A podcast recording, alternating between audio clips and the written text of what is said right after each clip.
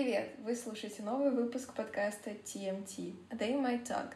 Сегодня мы с Яной поговорим об эмоциях, которые формируются в детстве и плавно перетекают во взрослую жизнь. К чему это приводит и какие способы налаживания отношений со своим внутренним ребенком, который портит вам взрослую жизнь, а, можно найти.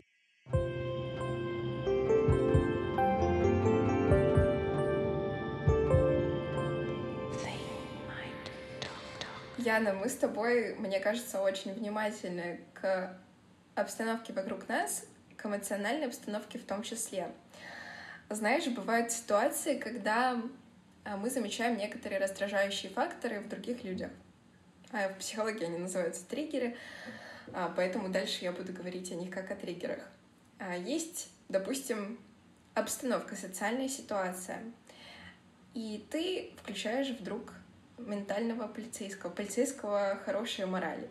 А, скажем, кто-нибудь сидит чрезмерно в телефоне или стучит ногой, пока лектор что-нибудь рассказывает, или смотрит на свои ноги, пока ему собеседник лично что-то рассказывает. И ты про себя, допустим, наблюдая за, за этой ситуацией, я не говорю сейчас про тебя, да, просто кто угодно может встать на эту позицию морального полицейского, начинает думать, вот какой этот человек невежливый, нехороший, непонятный. Я бы на его месте так не делал. Или там, приходя кому-то в гости, ты, допустим, пришла с вином э, и с тортиком, а кто-то не пришел ни с чем. Неважно, праздник это или просто И не встреча. пришел, и ни с чем. И не пришел, и ни с чем. И ты думаешь, черт возьми, я бы так никогда не сделал. А, и мы начинаем иногда а, это один из триггеров, про который я говорю. Начинаем иногда осуждать людей, думая, как э, мы бы сделали лучше, мы бы сделали правильнее. И я-то, кстати, недавно узнала, что это один из триггеров, который пробуждается как раз-таки а, травмой внутреннего ребенка. То есть э, ты э, с позиции морального полицейского начинаешь людей осуждать так, как если бы осуждали в детстве тебя тебе бы сказали, ты недостаточно хорошо это делаешь, так вообще-то вежливые люди не делают, и хорошие люди так тоже не делают. И это вот распространяется на взрослую жизнь. Может быть, у тебя есть какие-то примеры триггеров, о которых ты можешь подумать, э, за которыми ты наблюдала, или которые в тебе когда-то проявлялись. У меня есть еще парочка, но хочется, чтобы ты я могу рассказать, я могу рассказать, наверное, так на вскидку э, точно про триггер, который, ну, рассказывать особо про него нечего, но это всем известный э, фактор громкого разговора на улице. Э, я знаю, что ты, например, разговариваешь громче, чем я на улице. И у меня есть еще одна подруга хорошая, которая тоже громче меня разговаривает. Я себя не раз ловила на мысли, что мне становится неловко а, в ситуациях, когда другие люди могут подумать, что а, ты или другая моя знакомая ведете себя каким-то образом, а, может быть, знаешь, даже вульгарно слегка, назовем да. это так. А, при этом я абсолютно точно понимала, что мне самой как бы абсолютно меня не раздражает громкая речь. Я люблю в безопасном для себя а, пространстве, в моем safe space, а, какое бы пространство это ни было, а, я люблю громко разговаривать, и ты прекрасно знаешь, что в момент, когда я выхожу на какие-то эмоции, я разговариваю абсолютно доброжелательно, но действительно намного прямо тонов громче, чем обычно. Но на улице из детства у меня идет, что на улице надо звук свой приглушать слегонца. Я сейчас стараюсь серьезно с этим бороться, потому что я не думаю, что кого-то вообще это сильно раздражает. Но это серьезная для меня проблема была некоторое время. Я думаю, сюда можно для наших слушателей еще подключить ситуации, когда, допустим, кто-то делает что-то, назовем это, непристойное в публичных местах. Uh-huh. Допустим, какие-то signs of affection. Взять кого-то за руку, погладить, поцеловать, неважно, в щеку или там уже пошли страстные поцелуи. Понятно, есть какой-то лимит, когда ты понимаешь, что Э, ну, для самих людей что-то уже слишком интимное, да, поэтому нам становится неловко. Но бывает такое, что, мне кажется, как и с разговором, с громкостью работает. А опять этот э, полицейский хорошая мораль подключается.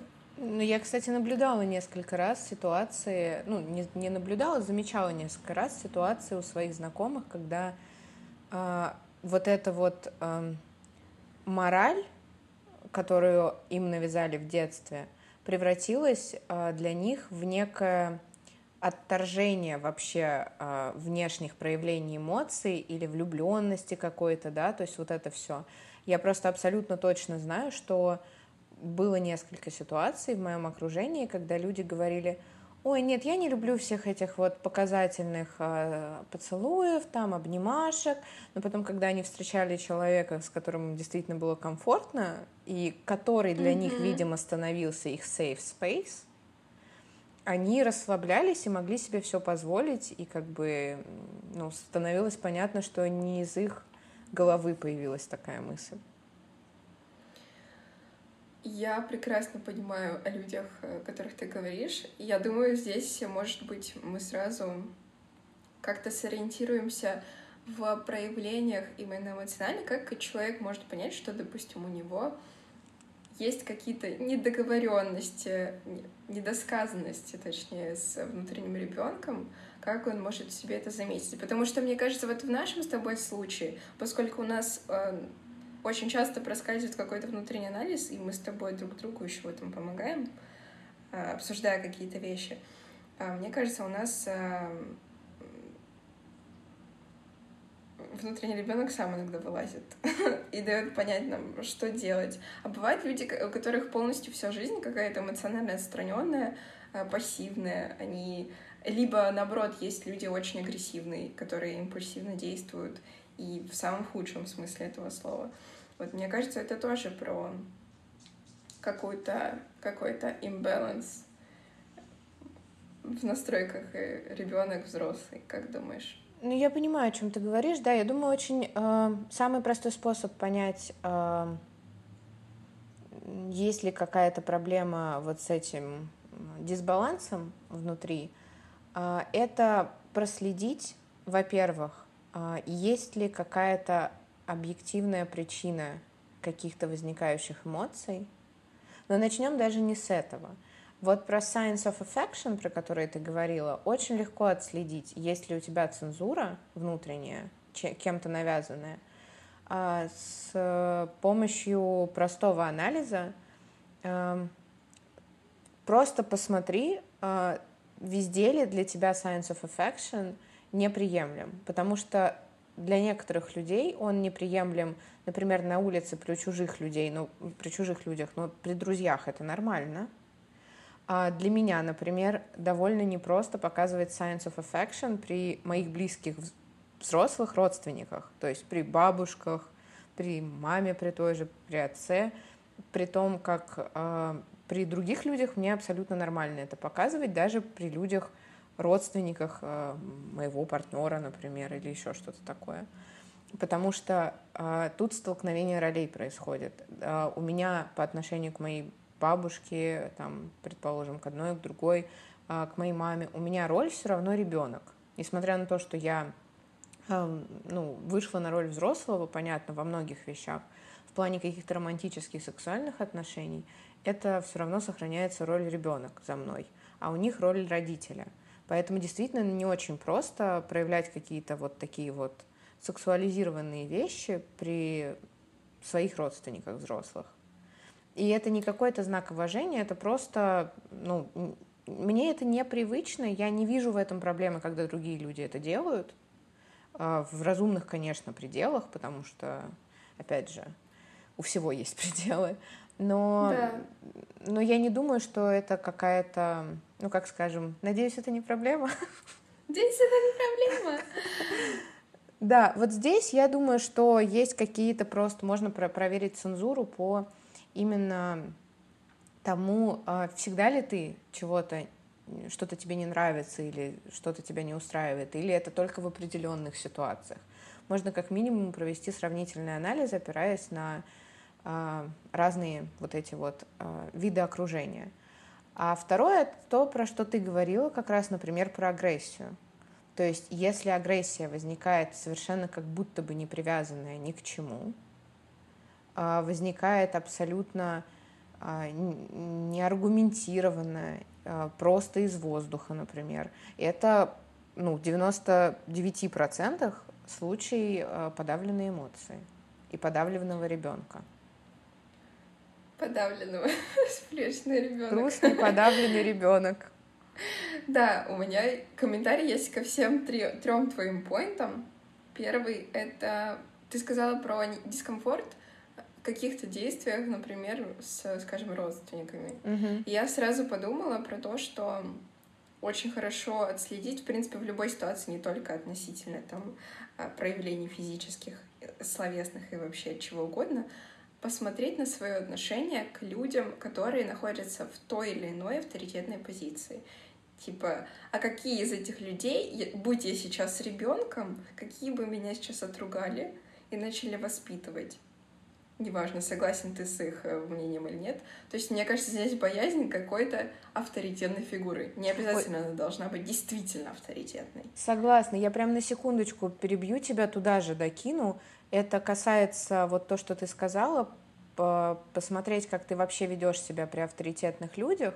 Можно даже последить за э, голосом, за какими-то э, мимическими проявлениями. То есть что ты можешь позволить себе там поплакать, посмеяться при друзьях, а при авторитетных фигурах какие э, фразы ты не можешь употребить, какую интонацию ты используешь, какую тональность голоса, потому что это все тоже имеет значение. Да, и мне кажется, очень интересно, я сразу подумала о том, э, что если люди в себе не могут сперва заметить, как они, допустим, реагируют на авторитетные фигуры, я бы на месте этого человека пошла в некую групповую обстановку, может быть, э, не знаю, тренинг, лекция, курс, что угодно, и посмотреть, как разные люди, плюс-минус одного возраста, взрослые, э, взаимодействуют с преподавателем, особенно если он такого же возраста, приблизительно. Согласна. Это очень... будет так интересно. И очень хорошая идея, на самом деле. И мне кажется, что даже если э, не так целенаправленно, если даже попробовать это применить э, в каких-то, знаешь, bare minimum, да, в каких-то совсем уже э, имеющихся условиях, то можно просто последить, от, э, на, последить за тем, как э, друзья э, ведут себя в компании своих близких людей, и в компании, например, там своих же родителей, предположим. С отслеживанием поведения друзей с их родителями, мне кажется, может быть чуть сложнее, потому что э, эти же родители, с которыми они общаются, могут быть э, самой прямой причиной и следствием травмы, которая вот э, у людей проявляется как травма внутреннего ребенка. Ну да, Поэтому ты права. Не... Наверное, с какими-то другими авторитетными людьми лучше посмотреть там а, преподаватели, начальники, не знаю, в общем, какие-то такие ребята. Чужие авторитеты. Какие-нибудь внешние, да, авторитеты. Кстати, к слову про подавленные эмоции и про цензуру, то, что я сказала до этого — и то, что ты говорила про вот такую внутреннюю мораль, да, навязанную в свое время, у меня прямо история из детства, моя любимая, рассказывать ее обожаю просто очень сильно. Давай. А, сказала она и заплакала. А, это история про то, как в детстве я хотела и очень просила на Новый год или на день рождения подарить мне Барби-балерину. А, очень я хотела эту Барби, увидела ее в переходе. Мне казалось, что это самая прекрасная Барби, которая существует, по очень конкретной причине. У нее абсолютно все ее сочленения были на шарнирах. Mm-hmm. Я очень любила, поскольку Барби из Барби делать какие-то, а, э, не знаю, круги гимнасток а, и сажать их на лошадь игрушечную и так далее. Мне нужно было, чтобы вот Барби не ломалась от этого. И мне очень понравилась Барби балерина в пачке, такая вся прекрасная, замечательная. Я останавливалась каждый раз, проходя по этому переходу около этого а, киоска, смотрела на нее большими э, глазами из а, кота из Шрека, знаешь, просила. И мне была обещана эта Барби. В результате я с замиранием сердца открываю подарочную коробку, а там не она. Угу.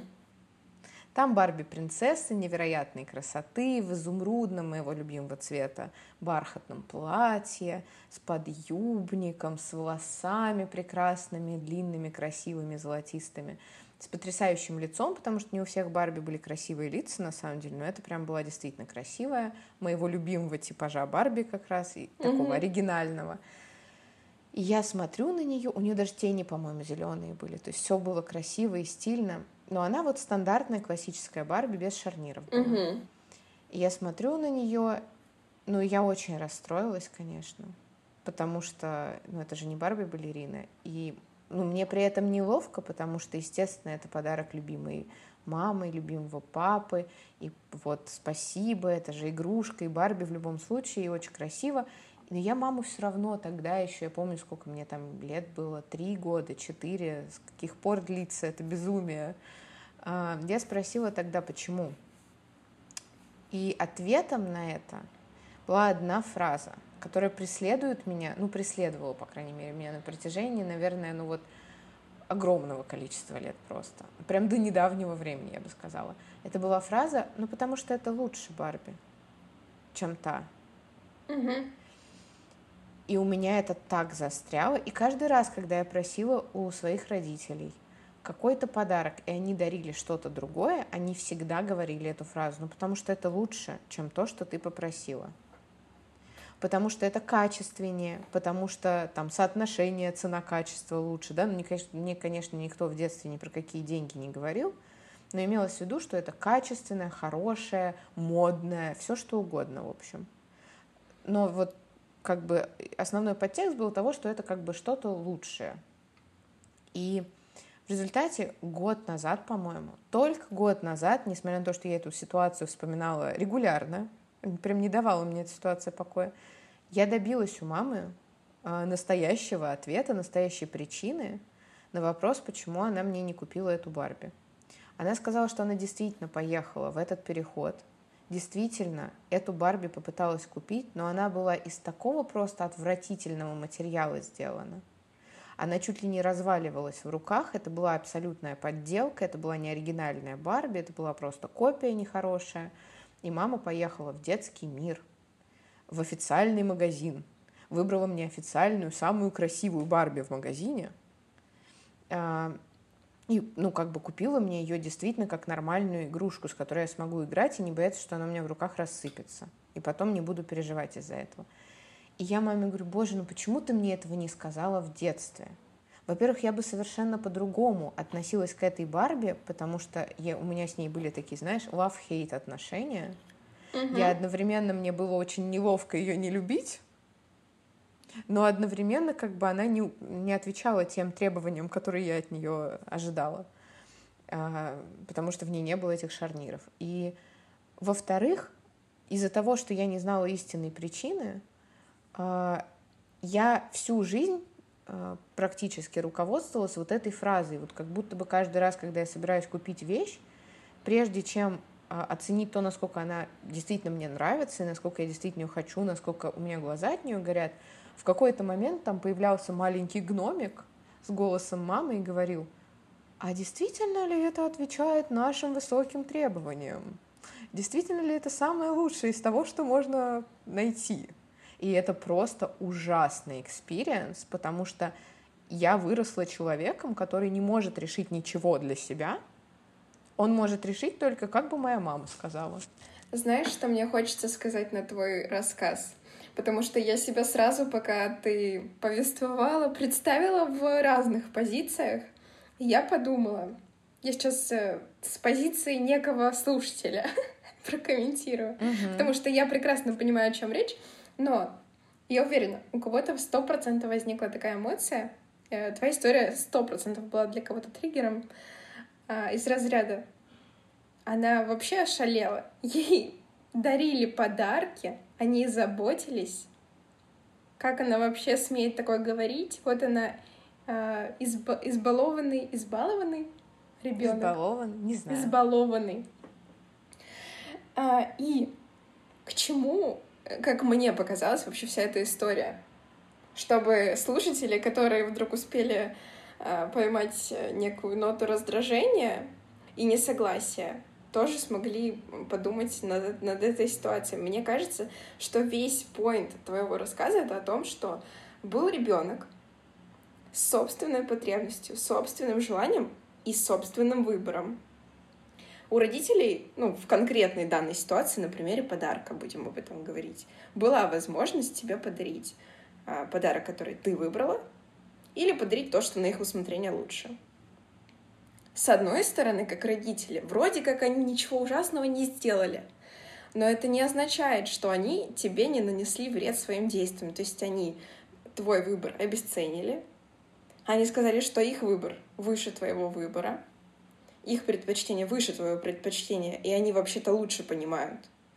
А ты, пожалуйста, будь ребенком и радуйся тому, что дают.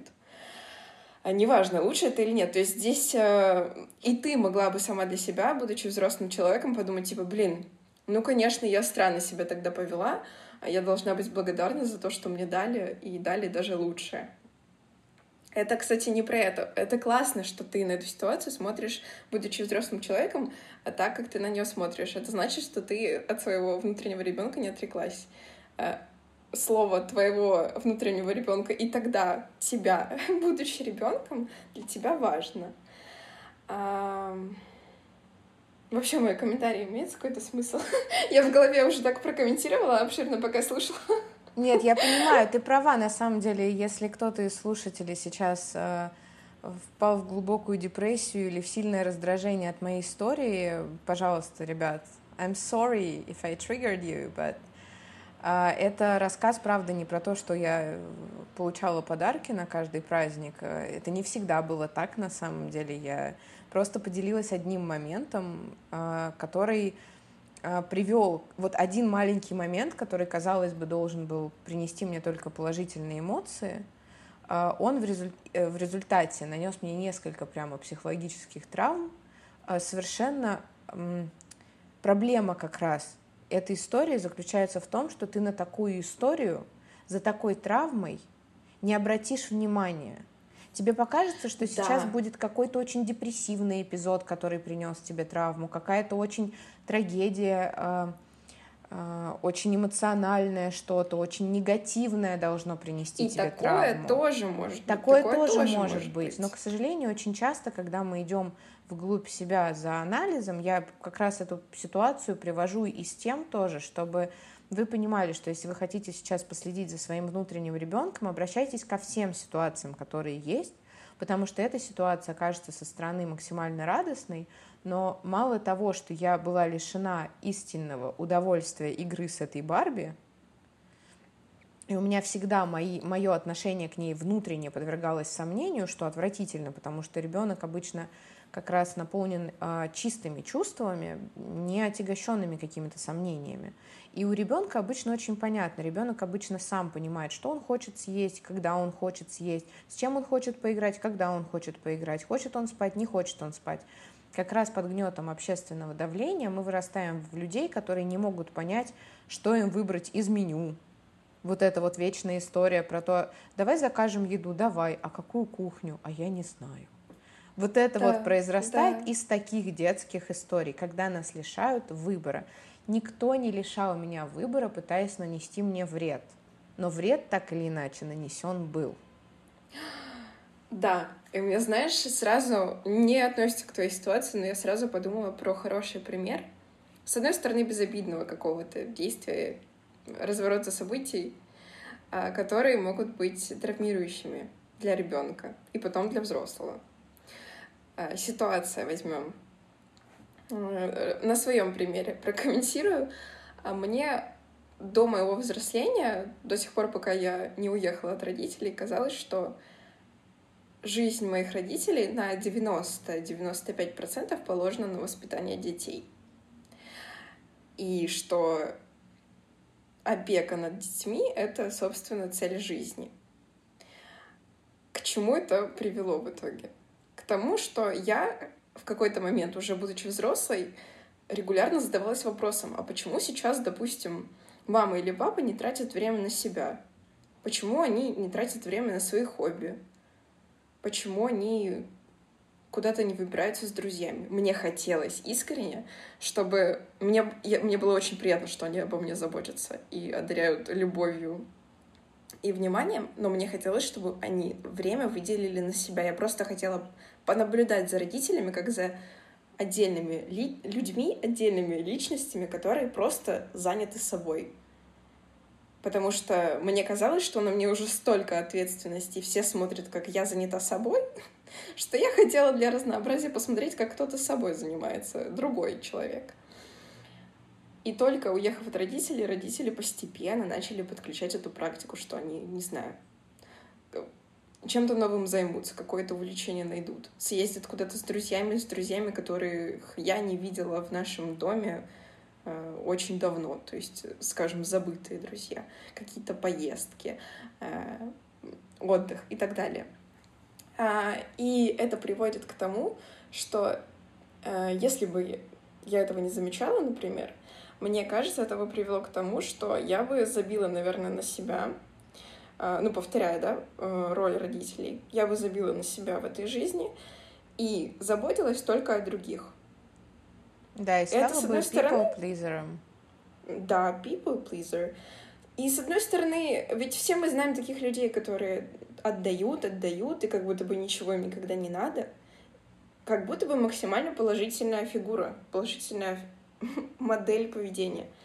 Но если вдруг этот человек рано или поздно поймет, что он вообще себе не уделяет время, у него произойдет такой взрыв и трагедия, не знаю, любое ментальное расстройство просто всполыхнет, мне кажется, на такой да, почве. Да, это в психозы прямо превращается частенько.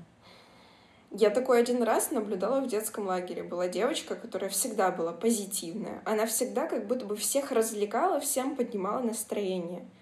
И я задавалась вопросом, да как же она всегда настолько эмоционально заряжена, у нее всегда какой-то позитивный подъем пока спустя две недели я не застала ее в нашей общей комнате, рыдающей так, как я никого никогда не видела рыдающим. Никогда я не видела так сильно, громко, истошно плачущего человека, как эту девочку. Да, это очень грустно обычно зрелище. И это про незакрытые потребности, про то, что человек думает, что э, он, ему достаточно, допустим, позаботиться о других, чтобы о нем тоже позаботились. А достаточно на самом деле сказать, что тебе, что тебе хочется, чтобы о тебе позаботились, а не заботиться обо всех 24 на 7. Слушай, я понимаю тебя, я могу сказать, что одно из самых приятных э, ощущений, наверное, э, у человека, который был воспитан вот такими родителями, поскольку у меня вот такая мама, а папа больше все-таки посвящал времени себе, вот он не терял никогда ощущения собственного какого-то, знаешь, эгоцентризм у него никуда не пропал, но мама очень многое отдала для того, чтобы меня воспитать и так далее. И самое классное ощущение, которое есть у меня и появляется до сих пор, я очень рада, когда оно появляется, это когда человек забывает вообще поинтересоваться, как у меня дела. Просто человек забыл, что я есть. Я думаю, боже мой, ура! Ура! Но я понимаю, что это вот наше с тобой тоже э, ощущение, оно может быть триггерным для людей, которых э, в детстве не таким образом растили. Да, то есть мы просто говорим про один спектр проявления uh-huh. этих травм. Вы не переживайте, мы сидим об этом рассказываем, у нас тоже ребенок там побитый. Пожалуйста, да, вы не переживайте, у нас очень много травм. Вы, вы все травмы себе не заберете. Просто у всех это с разных сторон. Внутренний ребенок, он есть у каждого взрослого. И мне кажется, действительно счастливые, довольные, полноценные взрослые люди — это только те, которые неоднократно возвращаются к этому ребенку. Да, которые просто имеют Всегда. с ним а, постоянный контакт и очень четко могут по нему отслеживать а, какие-то перемены и сдвиги в окружающей обстановке, внутри себя. Это, это правда, Соня правильно говорит, это действительно спектр, так оно и есть. Это абсолютно так же, как э, то, что кого-то могут э, в школе булить за полноту, кого-то за худобу, кого-то за светлые, кого-то за темные волосы и так далее. Это, в принципе, вся та же самая история. Это всегда две Абсолютно, стороны да. одной медали. Поэтому, если вдруг у вас противоположные какие-то чувства есть, вы хотите ими поделиться, напишите нам и поделитесь ими. Мы всегда рады послушать обратную связь а, и всегда рады, а, если чем-то можем, то помочь. Может быть, какую-то практику подсказать, как можно вычислить этот свой маленький вот этот вот пробел, как можно э, немножечко подтянуть свое самоощущение. Если вдруг что, мы с вами всегда именно ради этого на связи. Абсолютно. Пожалуйста, обращайтесь. А еще, с твоего позволения, Яна, я добавлю практику, которую мне подсказывал психолог, когда я сама была в терапии и пришла к нему с запросом Э, запрос у меня звучал так, как у нас э, с тобой это пошло в недавнем обсуждении. Я ему сказала, что во многих ситуациях я себя веду как ребенок э, и не понимаю, почему я себя так веду. Например, какое-то избегание или внутренние протесты, капризы. Не обязательно это на других людей распространяется. Это достаточно, достаточно, чтобы это было внутренне, в принципе. А, и я не понимала, как это работает, что с этим делать. Мне посоветовали душераздирающую практику. Я даже дважды вспомнила, что я дважды с этим запросом обсуждала, а, обращалась к разным психологам. Первый раз это была практика, где со мной действительно провели беседу, как с, с моим внутренним ребенком. Я не знаю, возможно ли это сделать самостоятельно, но я вкратце расскажу, может быть, у кого-то получится. Я бы посоветовала полностью уединиться, по возможности остаться в помещении в пространстве одному, в тишине, так, чтобы вам через 15 минут не нужно было бежать на работу, готовить есть или открывать кому-то домофон. А, отключите телефон, поставьте на авиарежим, закройте глаза, а, потратьте какое-то время на успокоение, можете включить себе музыку для медитации, мантру, что-то очень нейтральное, успокаивающее — и через некоторое время, когда вы почувствуете, что вы расслаблены и спокойны, ваши мысли, в принципе, нигде не обитают, голова пустая, представьте себя в детстве.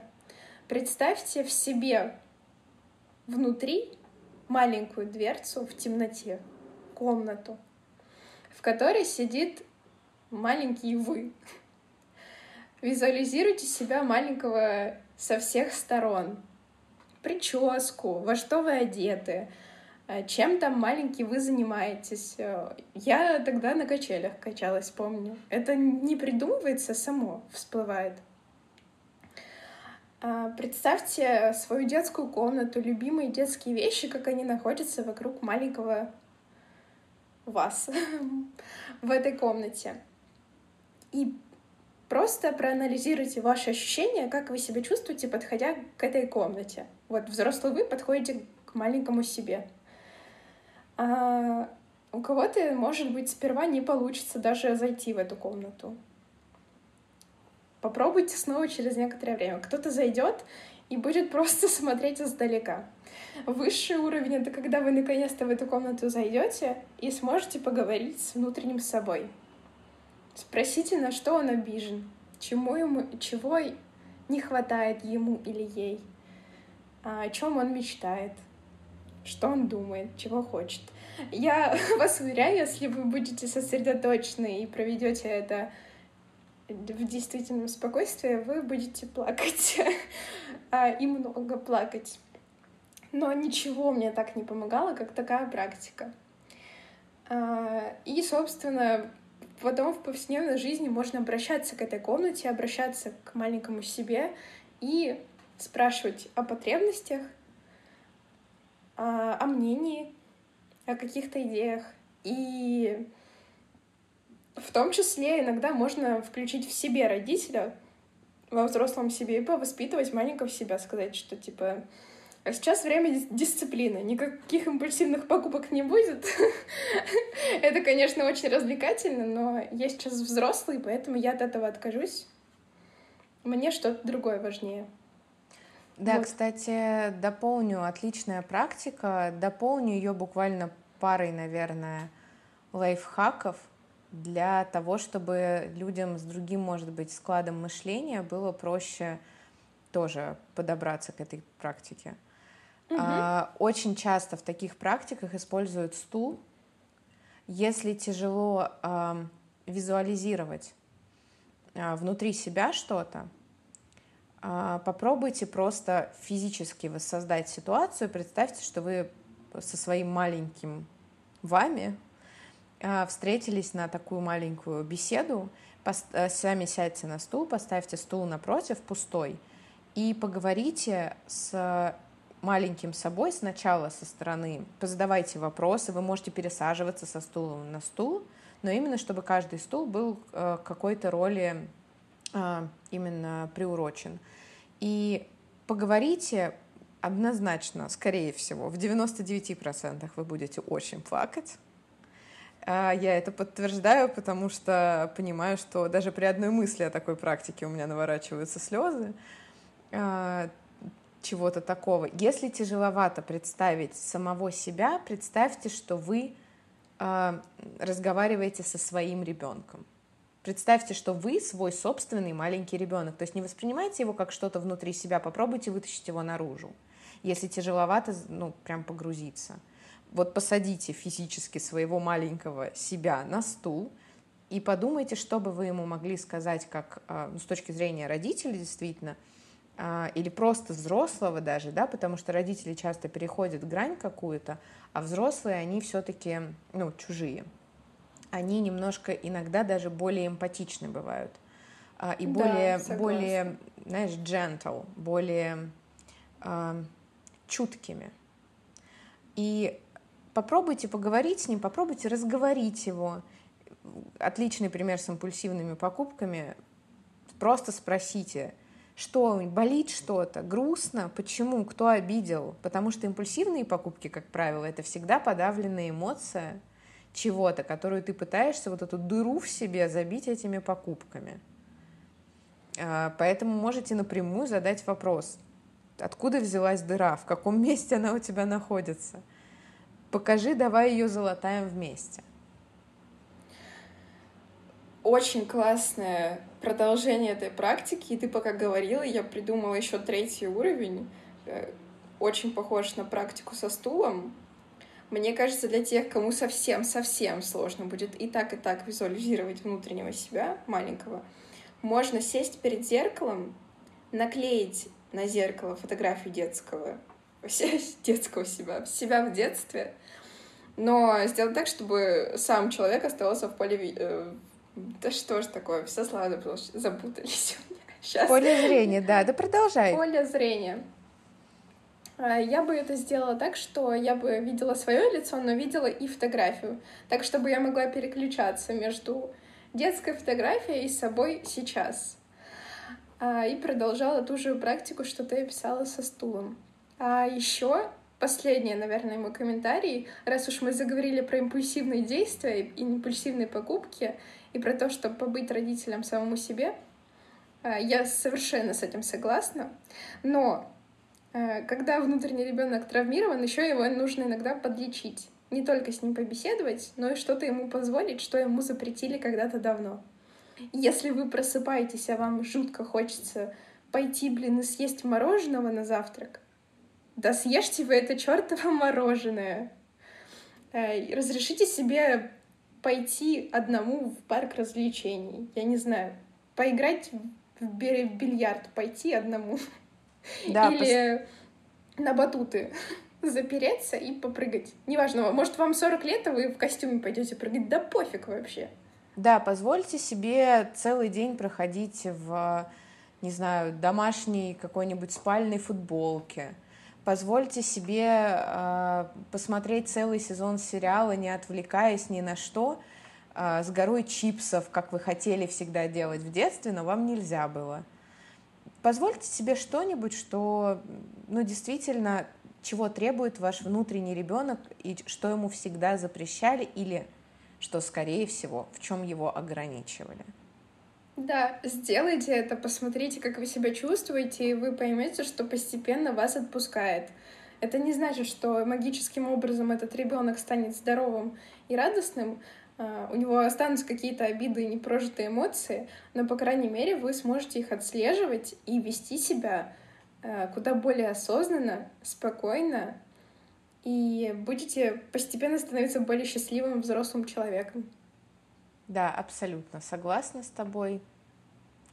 Мне кажется, что that's all, right? that's all. Если вы хотите поделиться вашими чувствами, мыслями, задать вопросы или следить за нашими новостями, то подписывайтесь на наш телеграм-канал и услышимся в следующем выпуске подкаста. Аста Маньяна, с вами были Соня и Яна.